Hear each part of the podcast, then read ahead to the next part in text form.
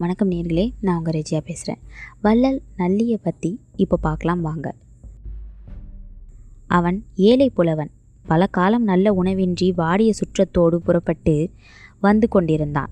கண்டீரம் என்ற நாட்டில் உள்ள தோட்டி என்னும் மலையை சார்ந்த வழியில் அவர்கள் நடந்து கொண்டிருந்தார்கள். புலவனது இடையில் அழுக்கு ஆடை இருந்தது. நடக்க முடியாமல் அவன் ஒரு பலாமரத்தடியில் அமர்ந்தான். மற்றவர்களும் அப்படியே உட்கார்ந்தார்கள். சிறிது நேரத்தில் வில்லும் அம்பும் உடைய வீரன் ஒருவன் வந்தான். செல்வம் நிரம்பிய வாழ்க்கையை உடையவன் அவன் என்பதை அவன் தோற்றம் கூறியது. அவன் புலவனையும் அவனை சேர்ந்தவர்களையும் பார்த்தான். அவர்கள் நிலையை ஒரு கணத்தில் உணர்ந்து கொண்டான். அவனை கண்டவுடன் புலவன் கையை குவித்து கொண்டே எழுந்தான். அப்படியே இருங்கள் என்று கையை கவித்து இருக்க செய்தான்.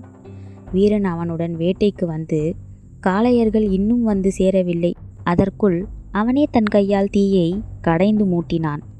தான் கொன்ற மானின் தசையை அதிலே வாட்டி பதம் செய்து பாவம் நீங்கள் மிகவும் பசியுடன் இருக்கிறீர்கள் இதை உண்ணுங்கள் என்று கொடுத்தான். அந்த பசிக்கு அது அமுதமாக இருந்தது. புலவனும் பிறரும் வயிறு நிறைய உண்டார்கள். அவன் அருகில் இருந்த அருவியிலிருந்து நீர் கொண்டு வந்து அளித்தான். அதை குடித்து தாகம் ஓக்கிக் கொண்டார்கள். புலவன் அந்த வீரனிடம் விடை பெற்று கொண்டான். அப்போது அவன் உங்களை பார்த்தால் புலவரைப் போல இருக்கிறது. உங்களுக்கு மன்னர்கள் தக்க பரிசில்களை வழங்குவார்கள். காட்டுவாசிகளாகிய எங்களிடம் உங்களுக்கு வழங்கும் அணிகலம் யாதும் இல்லை. என்ன செய்வது? என்று சொல்லி தன் மார்பில் அணிந்திருந்த சிறந்த முத்து மாலையை கலற்றினான் கையில் அணிந்திருந்த கடகத்தையும் கலற்றினான் அவற்றை புலவன் கையில் அளித்தான்.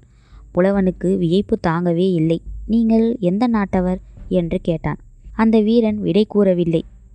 உங்கள் பெயரையாவது தெரிவிக்கலாமே என்று புலவன் கேட்டான். அதையும் சொல்லவில்லை.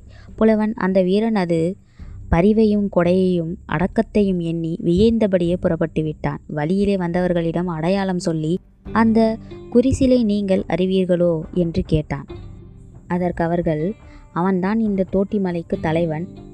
கண்டீரக்கோ பெரு நல்லி என்றார்கள். அதை கேட்டு அயர்ந்து போனான் புலவன். இவ்வாறு ஒரு அழகிய வரலாற்றை அமைத்த வன்பரணர் நல்லி என்னும் வள்ளலை பாராட்டி ஒரு பாடல் பாடியிருக்கிறார்.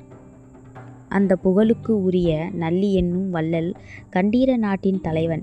அந்த நாட்டில் முல்லை நிலமாகிய காடுகள் மிகுதி. அதனால் முல்லை நில மக்களாகிய யாவரும் அவர்களை காப்பாற்றி வரும் பசுமாடுகளும் அதிகம். காக்கை பாடினியார் என்பவர் பாடிய பாடல் ஒன்று குறுந்தொகை என்ற நூலில் இருக்கிறது. வெளியூர் போயிருந்த தன் கணவன் இன்னும் வரவில்லையே என்று எண்ணி ஏங்கிக் கொண்டிருந்தாள் ஒரு பெண்மணி. ஒரு நாள் அவள் வீட்டில் காக்கை விடாமல் கத்தி கொண்டிருந்தது. காக்கை கரைந்தால் உறவினர்கள் வருவார்கள் என்று சொல்வார்கள். தன் கணவன் அன்று நிச்சயமாக வருவான் என்று நம்பி எதிர்பார்த்திருந்தாள் அவள். அவனும் வந்துவிட்டான் அவளுக்கு கடை கடந்த மகிழ்ச்சி உண்டாயிற்று. மறுநாள் அவள் தன் தோழியிடம் அந்த காக்கை கரைந்ததை கேட்டு நம்பிக்கையோடு இருந்தேன். என் நம்பிக்கை பயன்பெற்றது. அப்படி கரைந்த காகத்துக்கு நான் என்ன செய்ய போகிறேன்? என்றாள். நிறைய சோறு போடேன் என்று தோழி கூறினாள். சோறு? அது எம்மாத்திரம்?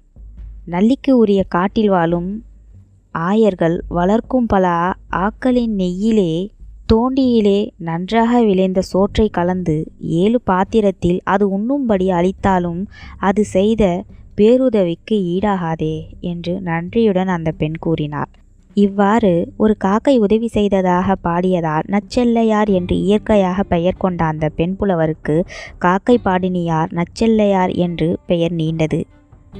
அந்த அழகிய பாட்டில் அவர் நல்லியையும் அவனுடைய காட்டு வளத்தையும் அங்கே வாழும் ஆயர்களையும் அவர்கள் வளர்க்கும் பசுக்களையும் அவற்றால் கிடைக்கும் நெய்யின் வளத்தையும் பாராட்டியிருக்கிறார். பெருந்தலை சாத்தனார் எனும் புலவர் ஒருமுறை கண்டிர நாட்டுக்கு வந்தார். நல்லியின் அரண்மனையில் புகுந்தார். அங்கே ஓரிடத்தில் நல்லியின் தம்பியாகிய இளங்கண்டீரக்கோவும் விச்சிமலைக்கு தலைவனாகிய குறுநில மன்னன் தம்பி இளவிச்சிக்கோவும் பேசிக் கொண்டிருந்தார்கள் புலவர் போனபோது இருவரும் எழுந்து நின்று மரியாதை காட்டினார்.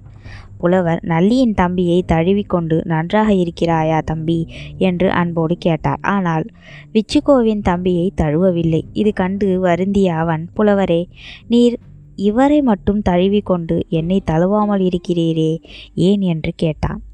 இவன் குல முதல்வர்களும் இவன் தமையனும் இவனும் கொடையில் சிறந்தவர்கள். பாடும் புலவர்களுக்கு பரிசில் தருவார்கள். வீட்டில் ஆடவர் இல்லையாயினும் பெண்கள் பெண் யானைகளை அலங்காரம் செய்து வழங்குவார்கள். அவர் இல்லை பிறகு வாருங்கள் என்று சொல்வதில்லை. அந்த குலத்தில் பிறந்தவன் ஆதலின் இவனை தழுவினேன் நீயோ? நன்னன் வழி வந்தவன். புலவர் வேண்டுகோளை புறக்கணித்து முறையின்றி பெண்ணை கொண்டு பழி பூண்டவன். அவன் பாடும் புலவர்கள் வந்தால் உங்கள் வீட்டுக் கதவு மூடியிருக்கும். இந்த காரணங்களால் புலவர் கூட்டமே உங்களை பாடுவதை விட்டுவிட்டது என்று விடை கூறினார் புலவர். அந்த குமரன் என்ன செய்வான் பாவம் முகம் கவிழ்ந்தான். இவ்வாறு வழி வழி வந்த வல்லமையில் விளக்கமுற்றவன் நல்லி. தன் பெயர் வெளியில் தெரியாமல் உதவி புரிபவன். வல்வில் வீரன் ஏழு பெரு வள்ளல்களின் ஒரு வகை அவனை இன்னும் தமிழுலகம் பாராட்டி இன்புறுகிறது. நேயர்களே ஏழு பெரு வள்ளல்களை பற்றியும் நாம் இங்கே பார்த்தோம். சில பேருடைய கதை இங்கே சுவாரஸ்யமாகவும் சில பேருடைய கதை சுருக்கமாகவும் நேர்களே அடுத்த எபிசோடில் இன்னும் சுவாரஸ்யமான வேறொருவரை பற்றியோ இல்லை வேறொரு கதைகளை பற்றியோ நான் உங்களுக்கு சொல்கிறேன் அது வரைக்கும் நன்றி வணக்கம்.